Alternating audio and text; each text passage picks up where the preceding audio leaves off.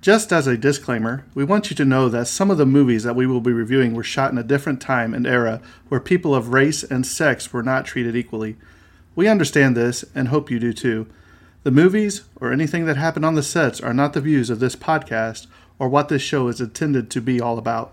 Exactly. And we want to give due diligence in presenting the movie and not the views of the cast or directors or anyone involved. But we also feel it's necessary to let the audience know some of the background information to get a feel for what was happening at the time of shooting the film. Again, we hope you understand that we do not agree with everything that went on, and we just want to give out the information. And with that being said, hope you enjoy the show.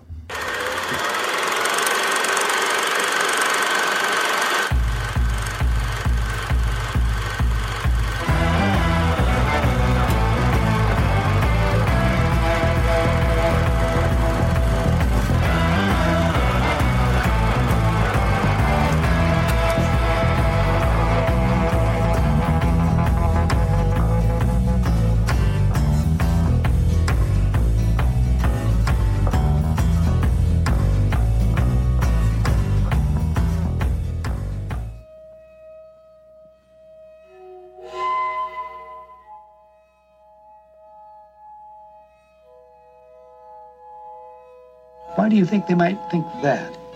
Don't make a bit of sense to me.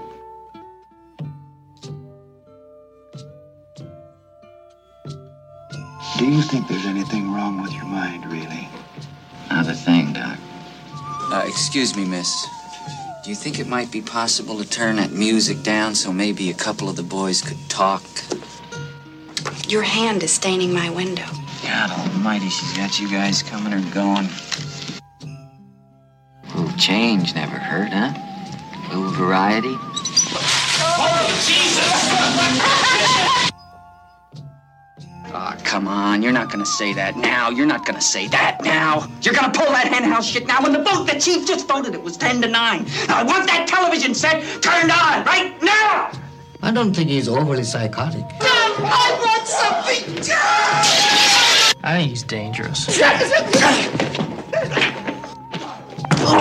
Jesus, I mean, you guys do nothing but complain about how you can't stand it in this place here, and then you haven't got the guts just to walk out? I mean, what do you think you are, for Christ's sake? Crazy or something? Well, you're not. Hey, wait a minute. Ah! Hold it! See how easy it is?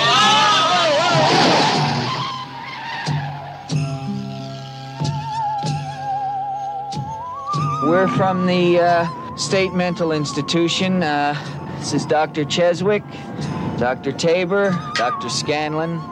I'm Dr. McMurphy. Hey, Mikey! What? All right, take him over! Get on over here! Get up, Dave! How about it, you creeps, you lunatics, mental defectives?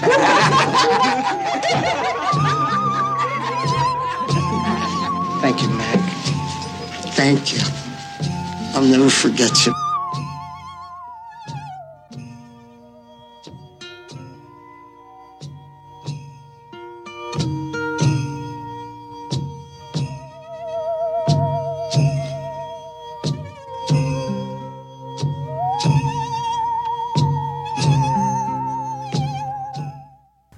All right, guys, welcome back to the Tragedy Cinema podcast. I'm your host, Jimbo, and once again, I'm joined by these two fellow lugs and klutzes, Terrence and Kyle.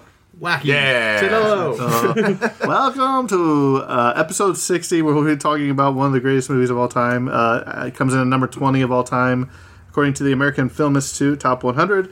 One Flew Over the Cuckoo's Nest, and I really enjoy this movie. I'm crazy about it, you might say. Uh, really great movie. Really, really great movie. So, Terrence, let's just, uh, I'm not going to ask any questions or anything. Let's just jump right in there. Come on. That's You like, want to? Yeah. That's All right. Are you What- what crazy, is- Terrence? what is your favorite Jack Nicholson movie? Ooh, my favorite Jack. Ni- I really liked uh, Anger Management. really? Kyle. I'm a romantic. I love it as good as it gets. Was that with, uh, what's her name? Uh, Uh, Helen oh, Hunt? Yeah, Helen Hunt. Twister fame. this right here is a really close second, though. I really enjoyed it. This is a really, Like, I liked wow. even Joker, uh, Batman. Oh I mean, yeah, of course, of course. Uh, but this is a this is the, fir- I sit down and watch this. I've watched it three times. Really good movie. And I don't know how, why I waited so long for this movie. You know what I mean? right? but parents, once again, we will be uh, there Rated is R. there is yeah there is some crazy stuff in this movie too. Just be forewarned if you watch it with your kids. So Terrence, take it away. Yes, One that Flew Over the Cuckoo's Nest, 1975. Release date November 19th, 1975. Its budget was 3 million, uh, which is about 14.7 million uh, if you can count for inflation today. Uh, gross USA, it made 108.9 million, and uh, that's. I did not get the estimate. there. Inflation too. the inflation for that one. 108 But, uh, when? uh, um, 108.9 million uh, in 1975. 1975. Yeah. Okay, I want to find those results real quick. Continue on, and I'll blurt So we have the uh, cumulative worldwide gross, uh, which is 108.9 million, which is the same as the gross USA. So I guess uh, it only added a little bit. they only added a couple thousand for like worldwide, but it did really, really, really well in the US. So that's all that matters. And if you can count for inflation, that's uh, oh here it is five. Uh, 536.6 536.62 million. There you go. You're welcome, Terrence. now um, I couldn't find the box office for the month it came out, but I do have the box office for the year of 1979. So at number one we have Jaws. So you know that's at number two we have One Who Flew Over the Cuckoo's Nest, um, and there, there's a, a hundred million like difference between the two. So Jaws made 260 million, and then One of Who Flew Over the Cuckoo's Nest made 108 million.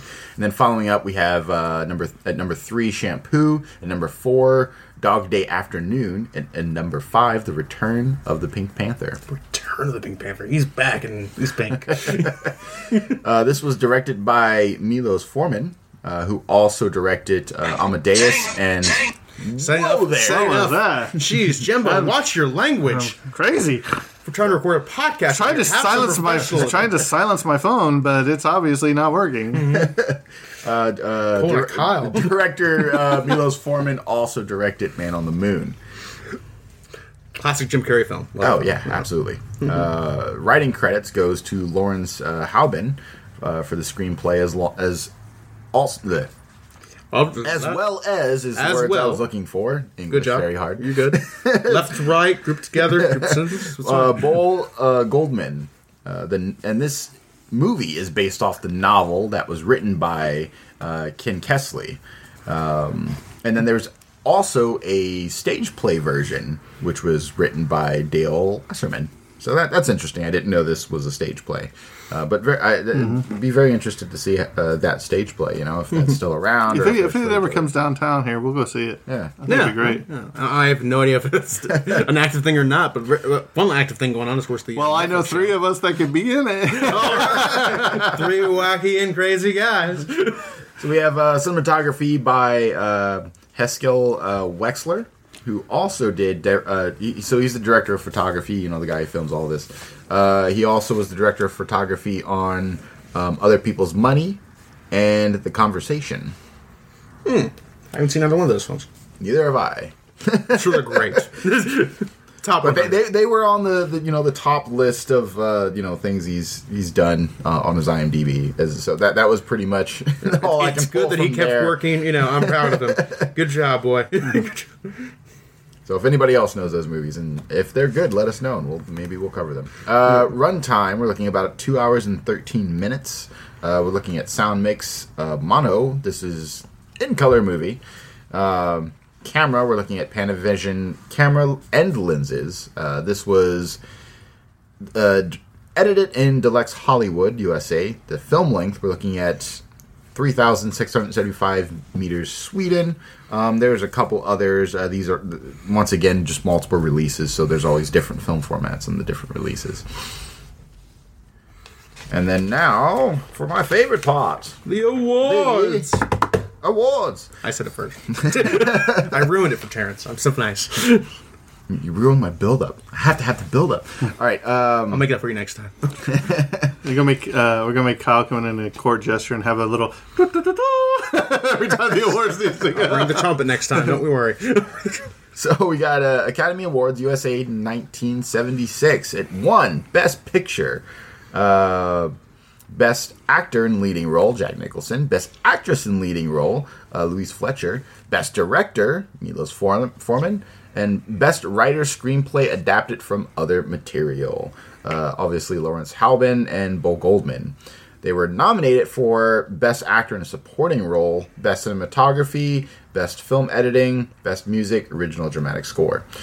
Uh, Golden Globes USA 1976. They won Best Motion Picture for Drama, Best Acting Debut in a Motion tri- uh, Picture, Male, um, uh, Brad Dourif, Best Actress in a Motion Picture Leading Role Drama, Louise Fletcher, Best Director Motion Picture, Best Screenplay Motion Picture, Best Actor Motion Picture, Jack Nicholson.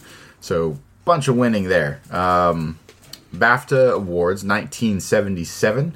Uh, once again, winning Best Actor, Jack Nicholson, Best Actress, Louise Fletcher, Best Direction, Best Film, Best Film Editing. Uh, lots of winning on this. Um, it's been a while since we've like pulled up a movie that's just like, yeah, then they just just won a bunch. Just took it all. Just taking it you- all. Yeah. Um, is, um, was this the one that? Yes, this is Okay. so. This is uh, at least like at the time all this information was uh, gathered together. This is one of three movies to win every major Academy Award. Uh, this that's alongside of uh, it happened one night in 1934 and Silence of the Lambs in 1991. So it's not uh, easy feat to pull off, but this movie did it where it it, it, it it just yeah pulled in all the major Academy Awards and they did great The Grand Slam. pretty much. Uh, we got the American Cinema Editors USA 1976. They were nominated for uh, Best Edited f- uh, Feature Film. Then we have. Oh, hey, here's some international ones that we saw um, in the previous movie we covered. So we have, once again, the César Awards. Uh, France 1977. They were nominated for Best Foreign Film. You have the David di Donatello Awards 1976. They won Best Foreign Director and Best Foreign Actor, Jack Nicholson. Uh, and he actually tied with uh, Philippe Noiret for The Old Gun. Then we have Directors Guild of America, USA 1976. They won Outstanding Directional Achievement in Motion Picture. More winning, more winning. Just more taking winning. it all home. you know. Golden Screen in Germany in 1977. They won the Golden Screen. Uh, the Italy National Syndicate of Film Journalists in 1976. They won the Silver Ribbon for Best Foreign Director. He's really just keeps it, going yeah, and going. Even, yeah, even it- internationally, which is interesting because as far as the numbers show, you know, it made a couple hundred thousand internationally, but you know, it wasn't in the millions like we've seen some yeah, movies. It's one of those films that, are like, you know, it's like so critically appraised, but as a general audience pleaser, it actually kind of like underperformed a little bit in that kind of sense. Yeah, like, it made a lot of money, that but like yeah. it's like same time, it's just like critics were like, "Oh, we know what this is." Okay, Uh, Online Film and Television Association 1998, they won the OFTA Film Hall of Fame Motion Picture. Um, People's Choice Awards, USA 1977, they won People's Choice Award for Favorite Motion Picture. Uh, and then finally, we have the Writers Guild of America 1976. They won Best Drama Adapted from Another Medium.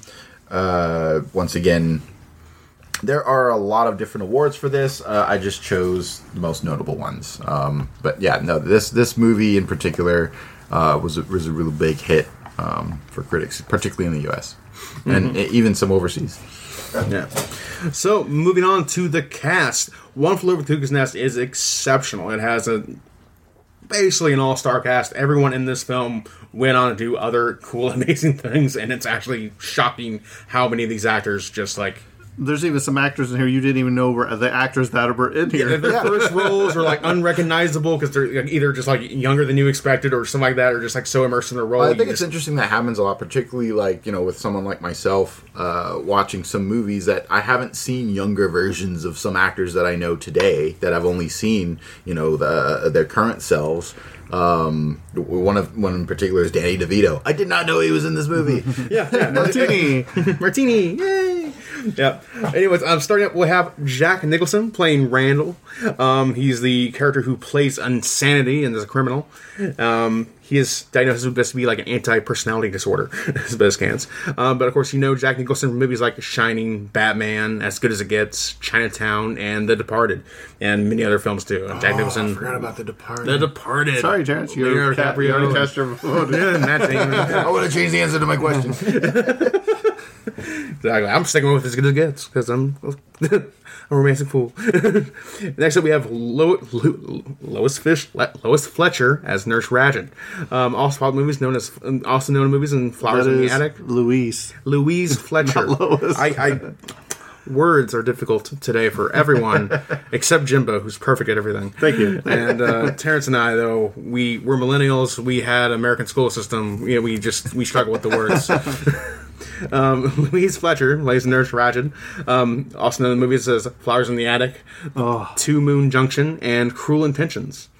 Next up, we have the legendary David DeVito, Danny DeVito. David? yeah, David, David, my cousin DeVito, Danny. DeVito, David DeVito, just really tall and thin. Actually, complete opposite. He's just, it's like twins, but the other way around. Danny DeVito playing Martini. Um, you of course know Danny DeVito from everywhere. I'm not even just Matilda, Twins, um, the third Jumanji movie, Batman Penguin. Always sunny in Philadelphia. Lorax. You oh, know, yeah. so Danny needs no introduction. Next up, we have Brad Dourif, who plays Billy Bibbit. You'll know him as the original OG voice of Chucky from the movie Child's Play. He also had roles in The Exorcist 3, Dune, Alien and Alien Resurrection. So great actor there. Had a great stall premium. Next up, we have Will Sampson playing the Chief. You know, another good actor in the movie, and his he is in fact the one that flew over the cuckoo's nest and escapes, and all of the good stuff. Great role he plays in this movie, probably the best role of his career, honestly. And uh, you'll also see him from movies like Orca, Creepshow, and Firewalker. Next up, we have Christopher Lloyd in his debut film playing Taber. This is the first film Christopher Lloyd came in I cannot believe that. which is shocking. and of course, you'll know Christopher Lloyd from movies like the Back to the Future trilogy, The Addams Family, Clue. You know, um, he very recently showed up in the movie Nobody with uh, you know uh, uh, the Better Call Saul actor, Saul, not Saul Goodman. You know that the they do not. you do not. Okay, but anyways, the film Nobody, which just came out recently. I'm going to say my favorite line here. I do know his face. I do not. I do know his face. I know the man you're talking of. the man in which stars in the movie Nobody. um, anyways, he just recently started in that. Um, of course, you also know him from like My Favorite Martian and other kind of great movies like that. Um, next up, we have uh, Lace. Sydney Lassick, who played the movie Charlie, who played the movie Char- who plays Charles in the movie One Flew Over the Cuckoo's Nest. wow, you went all the way around the, the there, buddy. we'll, we'll get there eventually. back and around before, you know, it's it's important that you like the sound of my voice, not what I say. Anyways, he was in films such as The Unseen and Silent Madness. So hear no and see no evil, I guess. Next up, we have one of my favorite actors in the film. We have Scatman Crothers playing Turkle. He's like the night watchman, basically, of the uh, the psychiatric institution. Um, you'll know him from other films, of course, like starting along with Jack Nicholson in The Shining. He's also in the Aristocrats Disney movie, and he's in the Twilight Zone movie. So Scatman Crothers had a long and storied career, and uh, love him as an actor and as a as a musical performer. Next up, we have William Redfield playing Dale. Um, William Redfield, actually, uh, a sad note, he was diagnosed with leukemia uh, during the filming and actually um, died, I believe, at uh, what was it, 26, 36, uh, just very early in his life. I believe it was, I believe it was We'll get there. I got it somewhere in my notes. Um, we'll get to that later, but um, he was in films such as uh, For Pete's Sake and Mr. Billion. And uh, lastly, we have uh, Vincent Schiavelli. Um, he was a he's a great character actor. He's he appeared in the movies um, Ghost, Fast Times at Ridgemont High, and Batman Returns. So that is the cast of One Flew Over the Cuckoo's Nest, and I'll take it back to Jimbo. All right, so let's just go ahead and uh, because I don't think Terrence gave a synopsis for this movie. I can. I know you have it, so why don't you give I us a synopsis? Give him, I don't. Did give we? him the, give him the deets, Terrence. So, summary of One Who Flew Over the Cuckoo's Nest. A criminal pleads insanity and is admitted to a mental institution where he rebels against the oppressive nurse and rallies up the scared patients. Right. So the thing about Jack Nicholson is, I don't think that he was actually really crazy at the beginning of this. I think he was just in there. No, he a- wasn't. It's, yeah. it's known that like he's he's not in there, and and that's also sort of one of the things uh, I'll talk about in the wrap up. But yeah, no, it's most people know he's there's nothing wrong with the gentleman. Mm-hmm. And I think that's something that's wrong. Well, we, we, we'll, we'll, get- yeah, we'll keep we'll that get for later.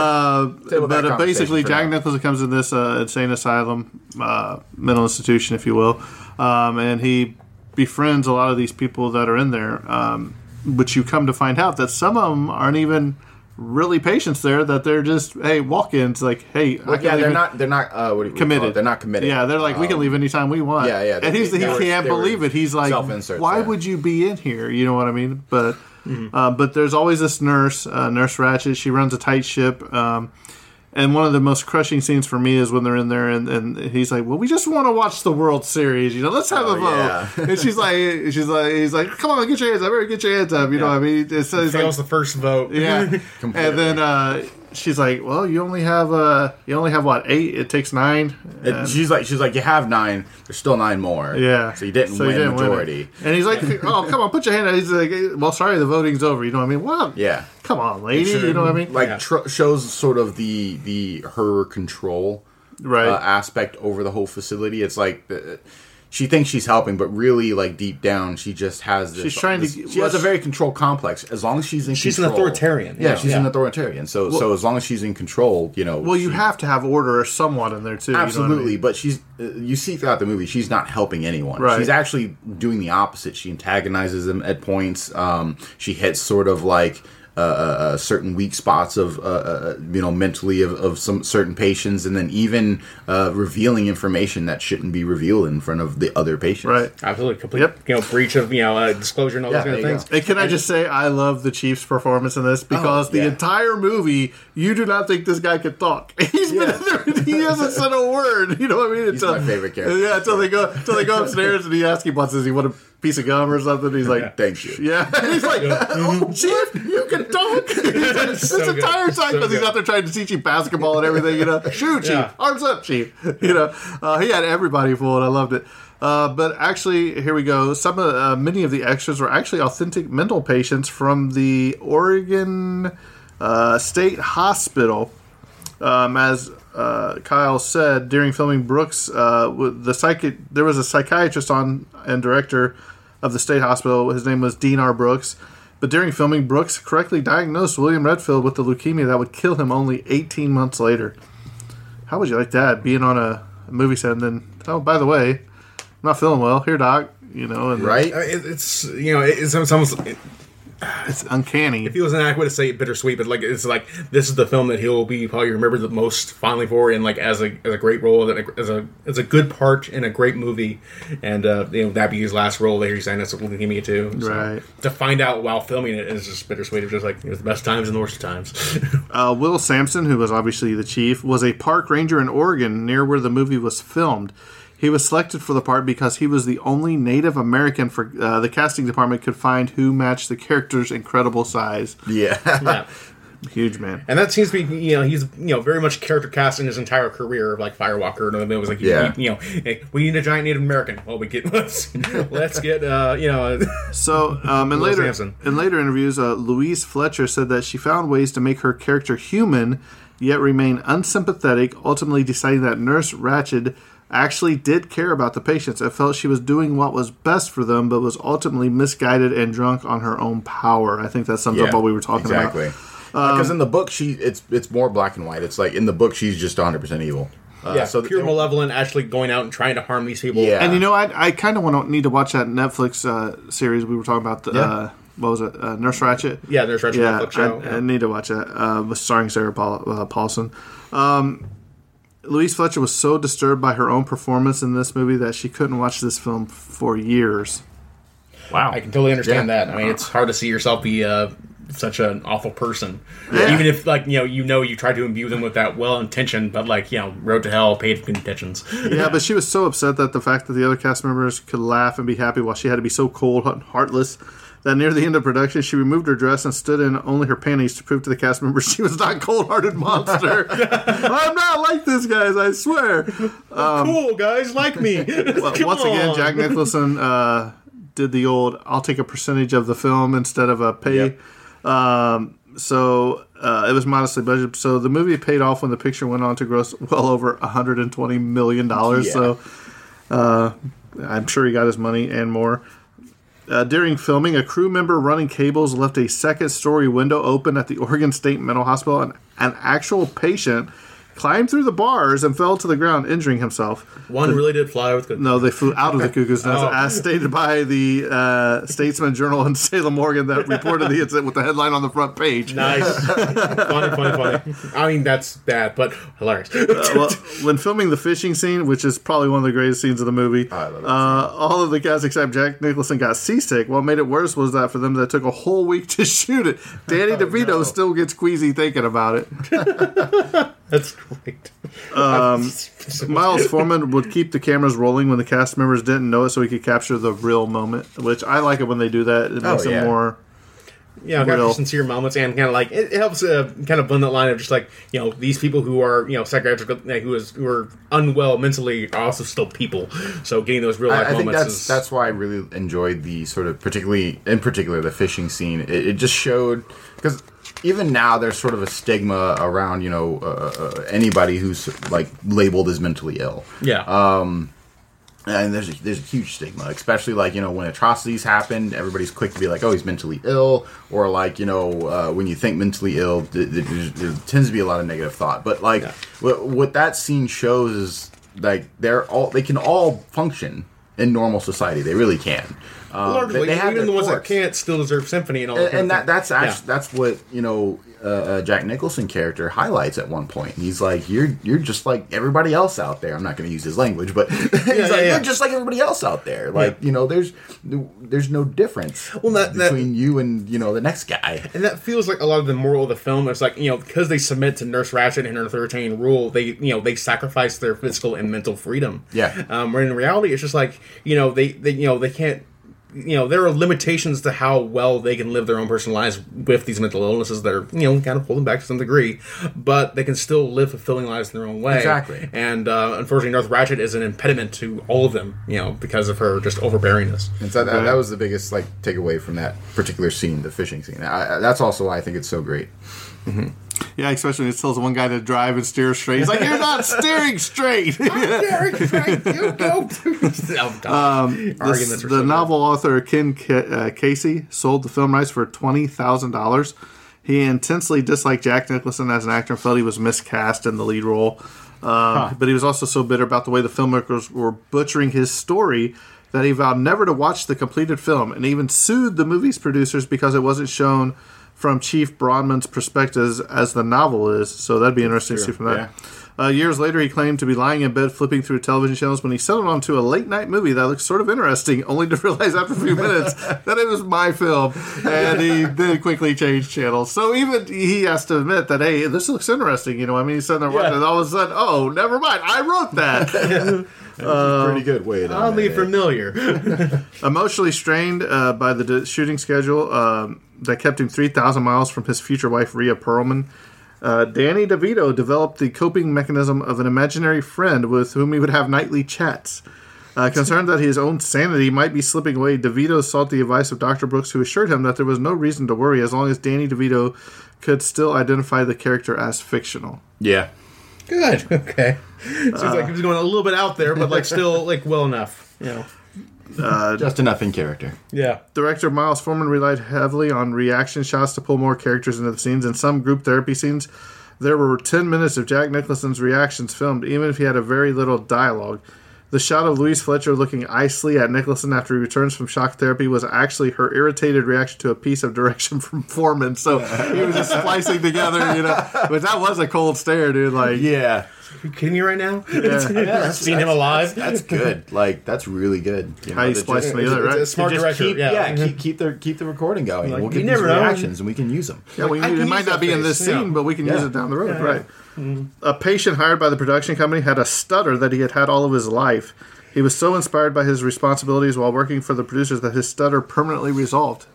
Oh, it's incredible. Uh, It's always cool when you hear sort of those stories. Those cool stories. Sam- Samuel Jackson had something similar. That's why he says the F word so much. Um, he- when he came into the business, he also had uh, a stutter um, and a speech impediment, and then saying that helped him get over it. and then it just kind of got characterized with him as an actor. So the script called for McMurphy to leap on a guard and kiss him when he first arriving at the hospital. During filming, director Miles Forman decided that the guard's reaction wasn't strong enough and told Jack Nicholson to jump on the other guard instead. this surprised the actor playing the secret uh, second security guard greatly, and in some versions, he can be seen punching Nicholson. That's great. That is pretty hilarious. So the reason they were looking at all different types of mental hospitals or, or insane asylums to do this at uh, on the west coast. So they settled in on oregon state hospital because superintendent dean brooks uh, agreed to give the filmmakers unlimited access to the hospital.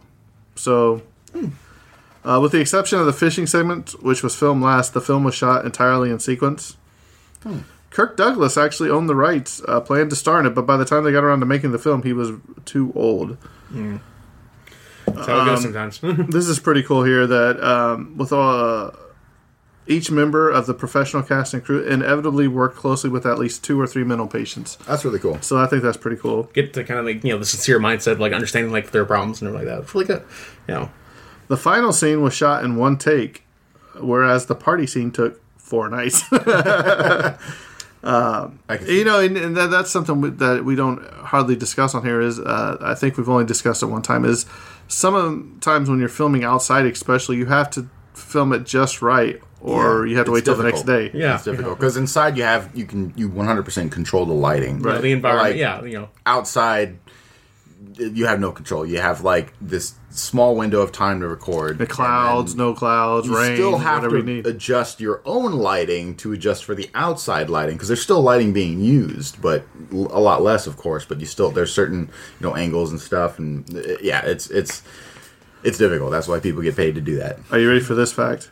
Do it. The film was shown in Swedish cinemas between 1975 through 1987, Wow. Which is was and still is a record. So it's showed for 12 straight years. Wow. That's incredible. Just Um, stays in theaters. yeah. During most of the film shooting, William Redfield was ill, as we said. He died after the film was completed on August 17, 1976. Uh, Danny DeVito was the very first character to ever be cast in this movie. Uh, the character Ellis is shown to have a lobotomy in a deleted scene, which is why he's withdrawn throughout most of the movie. Interesting. I'd have to see some of the deleted scenes. I don't have those. I have it on Vudu. So, uh, Cheswick, uh, Sydney Lassick, who played Cheswick, got into his role so bad that uh, producers became concerned. Doctor said, if things get out of control, we have the proper medication here to help with that. uh, despite trashing the hospital, and this is amazing too, the production only had to pay $250 a day to shoot there. Oh, wow. So they saved Yeah. a ton on location. Incredibly cheap. To film a movie? Uh, Louise Fletcher said that Nurse Ratched's old fashioned hairstyle shows how uptight she is. It's also no coincidence that it resembles the horns of the devil. That's pretty hilarious. Uh, the Indian war dance wasn't in the script. It was actually Jack Nicholson's idea to put it in there. Uh, the producers actually set up a game lounge in the hospital so that the cast and crew could relax between shooting. Uh, Jack Nicholson actually really tried to lift the water fountain. He had scrapes on his arms.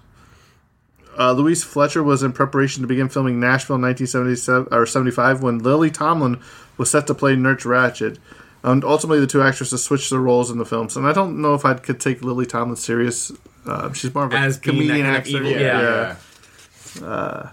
You know, could have aged gracefully into that role, but like not, you know, like at, at, at the time. Of I don't know if she can nail yeah, that icy cold stare. Yeah. well, Sydney Lassick, who we talked with Cheswick, he got the role because, in part, he wore a rope as a belt to the audition. it. Uh, Times can be tough sometimes. According to Michael Douglas, Jack Nicholson arrived on set sporting a large bushy beard, believing his character actually needed it for the movie. Huh.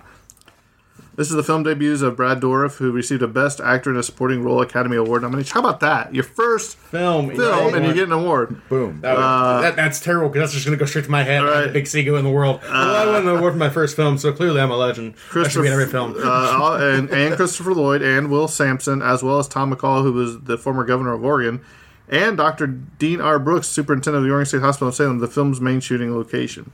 And it's crazy because like you, like you couldn't have cast this film even two years later Right. as actors because they were all going to go go on and do incredible. How about this? Yeah. Yeah. Uh, other roles of McMurphy before Jack Nicholson: Burt Reynolds. I don't think you could do it. Uh, Weird. Steve, Steve McQueen, Burt might have been Reynolds too was old. too handsome. Gene, Gene Hackman. Be interesting. Marlon Brando. Oh god. Perfect. Perfect. He'd have to be in a wheelchair, you know. Um, the fishing trip sequence was filmed at Depoe Bay, Oregon, uh, the smallest harbor in the world. Interesting. Uh, Dr. Brooks secured jobs for 89 patients at the Oregon State Hospital. They were used as extras and assistants. I think that's pretty cool. Uh, Jack Nicholson and Louise Fletcher actually witnessed electroconvulsive therapy being performed on a patient. I guess that makes sense. Uh, I, I was wondering how He knew uh, what Jack to do. Nicholson sort of like you know captured that, and I'm like, he had to have seen something or like d- did research in some way. Now we know. In 2007, the American Film Institute ranked this as the 33 greatest movie of all time. Uh, Milos Forman lived at the Oregon State Hospital for four weeks before shooting. He spent most of the time just sitting there observing. Uh, the movie served as inspiration for the song Welcome Home Sanitarium by American heavy metal band Metallica on their third studio album, Master of Puppets. Great album. Former President Barack Obama named this as his favorite movie. favorite movie of Barack Obama. That is. It's also the favorite film of Ronnie Howard. Ron Howard. Ron Howard. Yes. Uh, Nurse Pilbow is played by Mimi Sarkisian. This is her only movie, but she was also in the play. So, uh, here's some other people that were off, offered the role of Nurse Ratched: Anne Bancroft, maybe Ellen Burstyn, Faye Dunaway, Colleen Dewhurst, Jane Fonda, Audrey Hepburn, Angela Lansbury. oh no, like everyone uh, Jeanne Moreau, Shirley MacLaine, and Geraldine Page. Uh, there is a rumor that Jack Nicholson actually underwent electroconvulsive therapy for the scene where his character does, but this is untrue. They say. Act it really well. I mean, Yeah. you, you know, I mean, you have a very real possibility of causing physical damage and harm if you do that for real. So Right. You wouldn't. You wouldn't act that. You can't act that. You know, Right. much. you, I mean, you have to act it. I mean, you, yeah, you can't.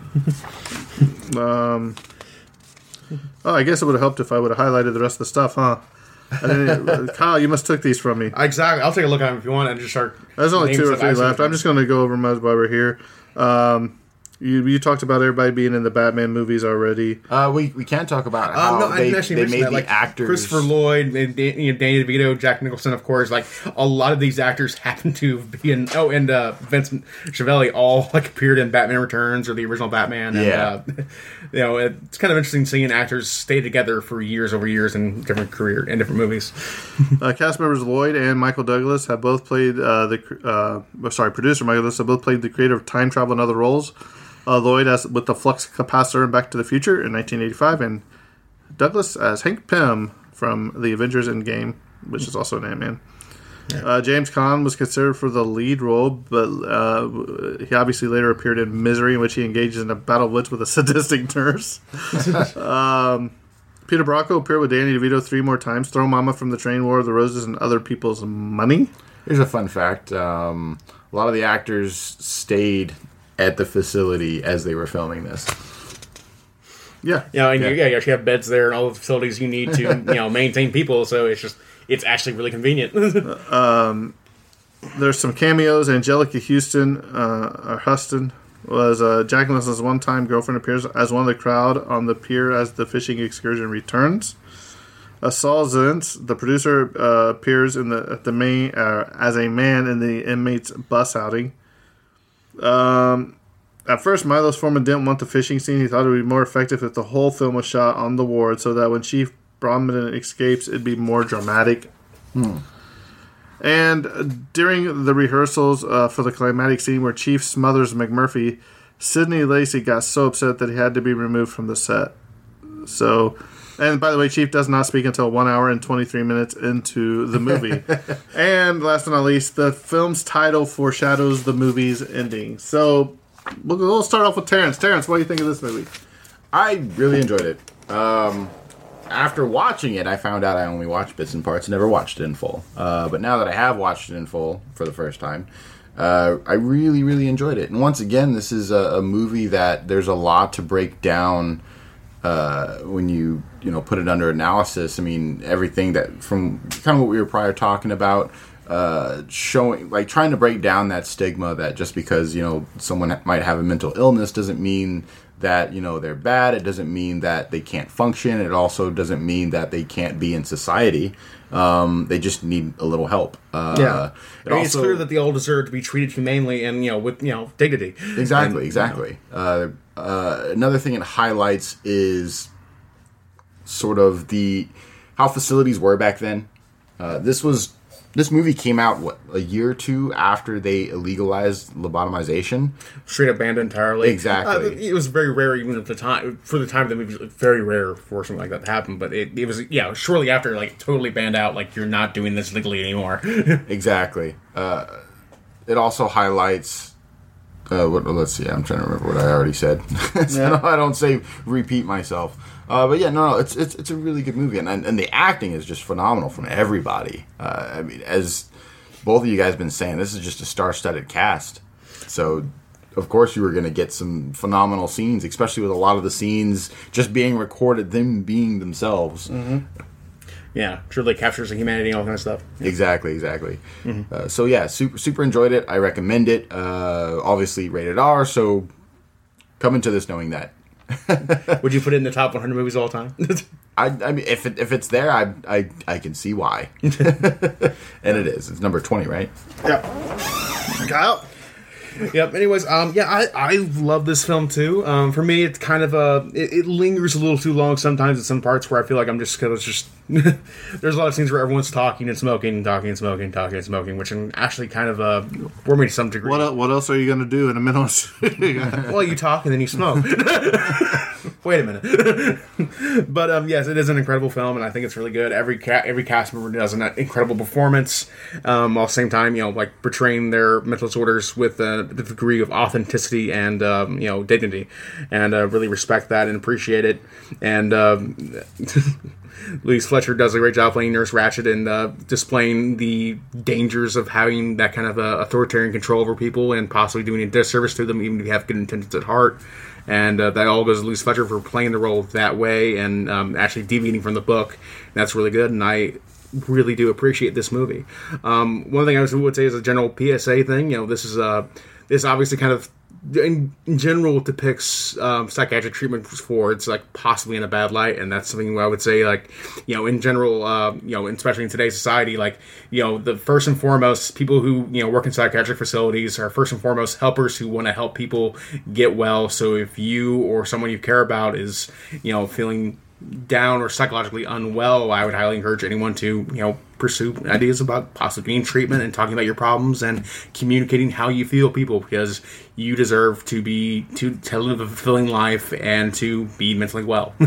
Absolutely. so yeah. So I love this film too. for me, this was a great film, and I'll tell you why. I love Jack Nicholson's character.